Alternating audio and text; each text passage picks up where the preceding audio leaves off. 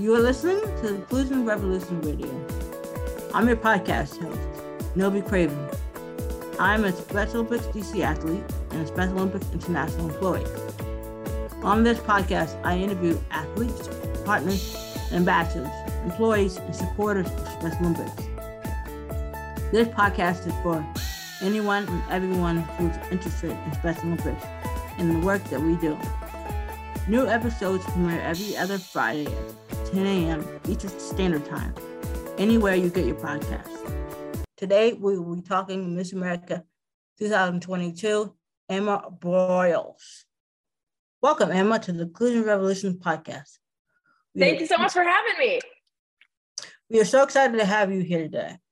Emma is not your typical Miss America. As the first woman from Alaska, the first Korean American to win the competition, she's setting a new standard for what it means to be Miss America. Emma is currently driving the country, inspiring the next generation of women, spreading the message of inclusion and how we can all be our best selves. I'm excited. I'm excited to talk more about your involvement in Special Olympics. But first, I'd like to hear more about your Miss America experience. Yeah, so it has been such a crazy ride so far. You know, I've only been Miss America for a few months, but it's definitely much different than I ever could have imagined. You know, there's been so many really cool opportunities that have come out of this job, but I feel very fortunate to get to have such a unique opportunity to influence um, people all around the country. So I'm I'm really really excited for what the rest of this year is going to hold. For our listeners who who are unfamiliar with Miss America competition, can you give us a brief history of the competition and how it works? Yeah, so this year we actually celebrated the 100th anniversary of the Miss America competition, which is crazy to think about. Um, so essentially, what happens is women from all across the country come together to compete for the title of Miss America every year. So there's going to be a state title holder from every state that will represent um, their state program, and we compete in talent. We um, do an onstage question. We have a 10 minute interview with the judges, and then we also give a short speech about our social impact initiative. And mine is, of course, Special Olympics. And um, so essentially, it's really about finding a well rounded person to represent the Miss America organization. And then Miss America goes on to promote her social impact initiative during her year of service. And she also has the opportunity to be a spokesperson for the Miss America organization and other causes that she would like to advocate for. So, of course, the main thing that I get to do as Miss America is work with Special Olympics um, and speak to people all around the country and all around the world for that matter about why Special Olympics is so important to our communities and what greatness our Special Olympics athletes are achieving. Tell us more about becoming Miss America and how your and some of your favorite experiences throughout this journey. I would have to say that my favorite thing that I've done as Miss America so far was probably getting to go um, back home for my homecoming celebration and celebrate with Special Olympics Alaska.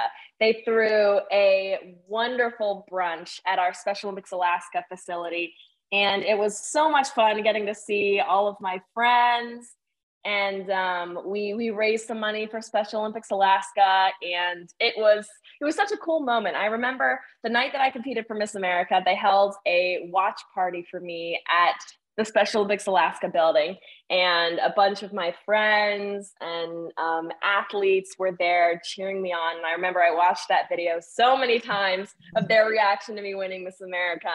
But it was it was truly such a treat to get to come back and. Um, I'm really, really looking forward to getting to go to the USA Games this summer in Orlando, Florida. I've never been to the USA Games before, but my mom has been, and I haven't even been before. So I'm incredibly excited to get to go, especially because my high school's Special Olympics program is sending a unified track team. And so I'm excited to get to see them there and to cheer them on. I know there's a lot of hard work, determination, perseverance that goes into what you have accomplished. Which are also all traits of any dedicated athlete. How does Miss America competition compare to being an athlete? You know, I think that's such a great comparison because they really are so similar in that it takes a lot of self discipline and courage to be able to do something like that, right? Um, I think that probably the biggest thing that I've learned in competing in competitions like this is that you can't you can't put too much pressure on yourself, right? You know, I I feel like I had made that mistake when I was younger and I went to competitions, you know, that I, I really just wanted to do well and I had a goal of winning. And if I didn't reach that goal, then it felt like I was a failure, right? Um, and so this year going into Miss America, I, I went in with no expectations. I went in just hoping to have a good time, to make friends, and to make the most that I possibly could out of the experience rather than going into the competition with my eyes set on the crown. Because honestly, I think that if I went into the competition with the only goal being to win, there's no way I would have actually won. And so I think that's very true for athletes too. Of course, it does take a lot of determination and confidence and courage, but at the same time, you know, you have to cut yourself a little bit of slack because if you put too much pressure on yourself, you're ultimately going to come crashing down at the end of the day, right? Um, so I think the best thing you can do going into any any high stakes competition is to make the most of it and to not put too much pressure on yourselves and to just enjoy the moment, enjoy the fact that you got there and that you're getting to have that experience. At Special Olympics, we talk a, we talk a lot about the inner strength of all athletes who can carry our movement forward. Can you tell us more? Tell can you tell me about where your inner strength comes from and who or what inspires you? Uh, you know, I'd have to say that my older brother Brendan inspires me. We you know we've talked about him quite a bit, but yeah, he's a Special Olympics athlete. Uh, he actually just turned 22 years old not that long ago, so he was very excited about his birthday. But he definitely um, is somebody who inspires me. You know, I think I'm always just so amazed by the amount of compassion that he has. I think sometimes when people first meet him, you know, he's so he gets so shy and so they think he might not be very social, but once once you really get to know him and once that kind of clicks in his brain where he realizes that you're somebody he wants to be friends with, then he just shows you unlimited compassion, unlimited love, and he's just such a funny guy, you know, he's got such a great sense of humor.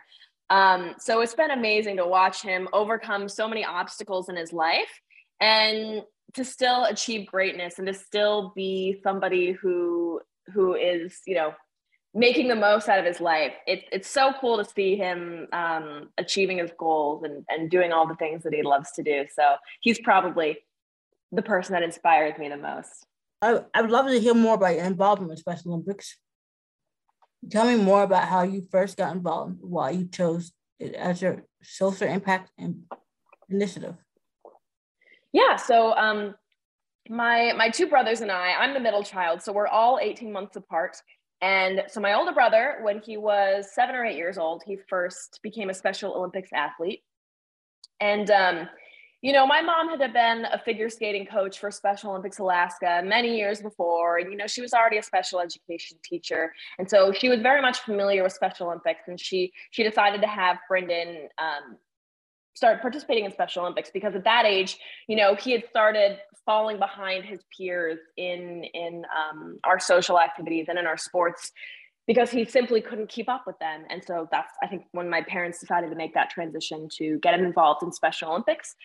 And um, so my younger brother and I went to like every practice with him every Tuesdays and Thursdays. We'd go to track and field practice at our local gym.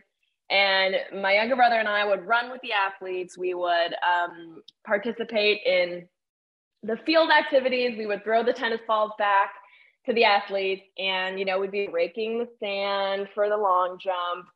And I remember it was just such a big part of my life. I can't even think about what my life was before we started going to Special Olympics practices every single week.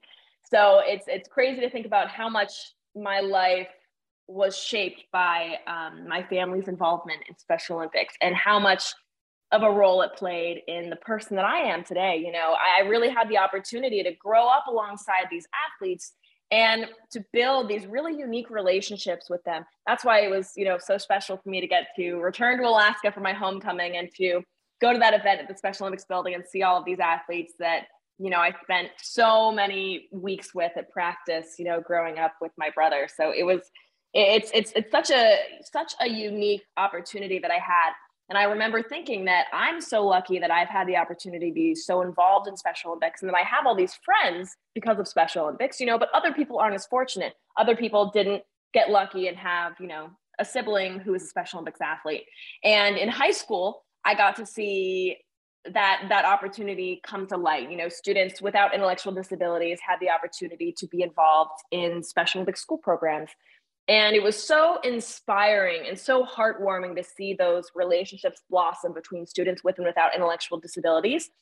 Um, and i remember that's when i really realized you know special olympics is plays such an important role in in our communities. You know when somebody without an intellectual disability has the opportunity to make that connection and to build that build that relationship they carry that sense of empathy and inclusion and open-mindedness with them everywhere they go. And i think that that in turn makes our communities and our world a much better place and a much more welcoming place for all.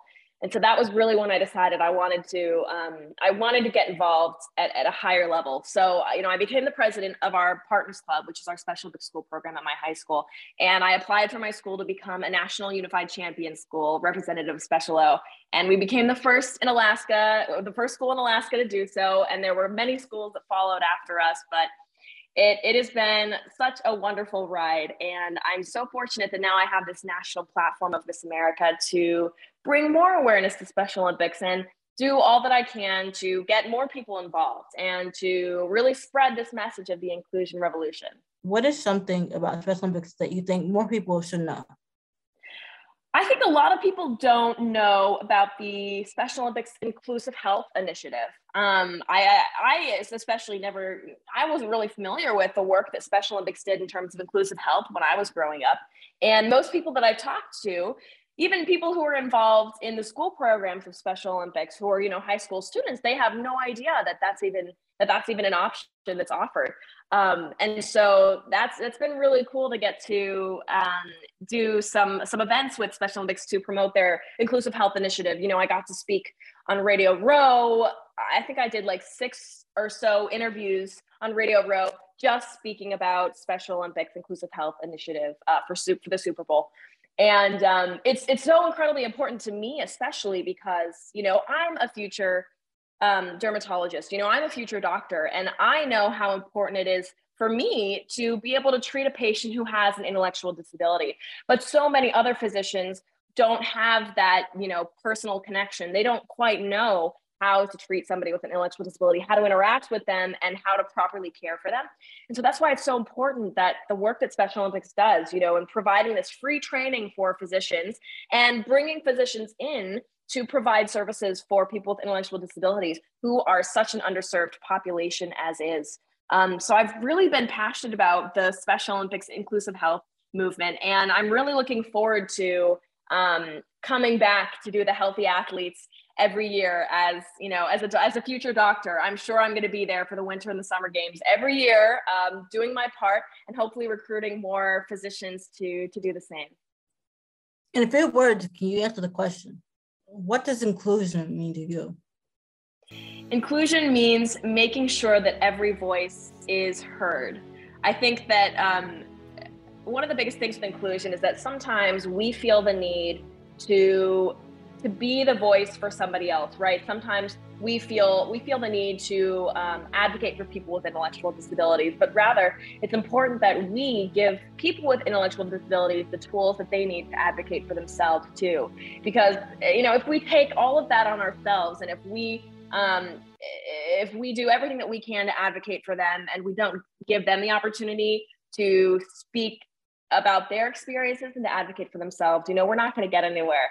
And so that's that's probably been the biggest thing the biggest thing for for me is um, is is using using the tools that we have to teach and to give the opportunity for people with intellectual disabilities to advocate for themselves. And that's why I'm so appreciative of the work that Special Olympics does in, in our communities because they give they give people with intellectual disabilities a voice. They give them the opportunity, a pedestal, you know, a platform to to advocate for themselves, to advocate for their needs, and to make sure that their their voices are heard. Well, thank you, Emma, for joining the Inclusion Revolution podcast. Everything thank you for having me. Everything you're doing for our movement, while also being an incredible leader for women across the country, is so inspiring to say the least. We appreciate all the work that you continue to do for the Inclusion Revolution. Thank you for listening to the Inclusion Revolution Radio. Don't forget to subscribe. Tune in again in two weeks for a new episode.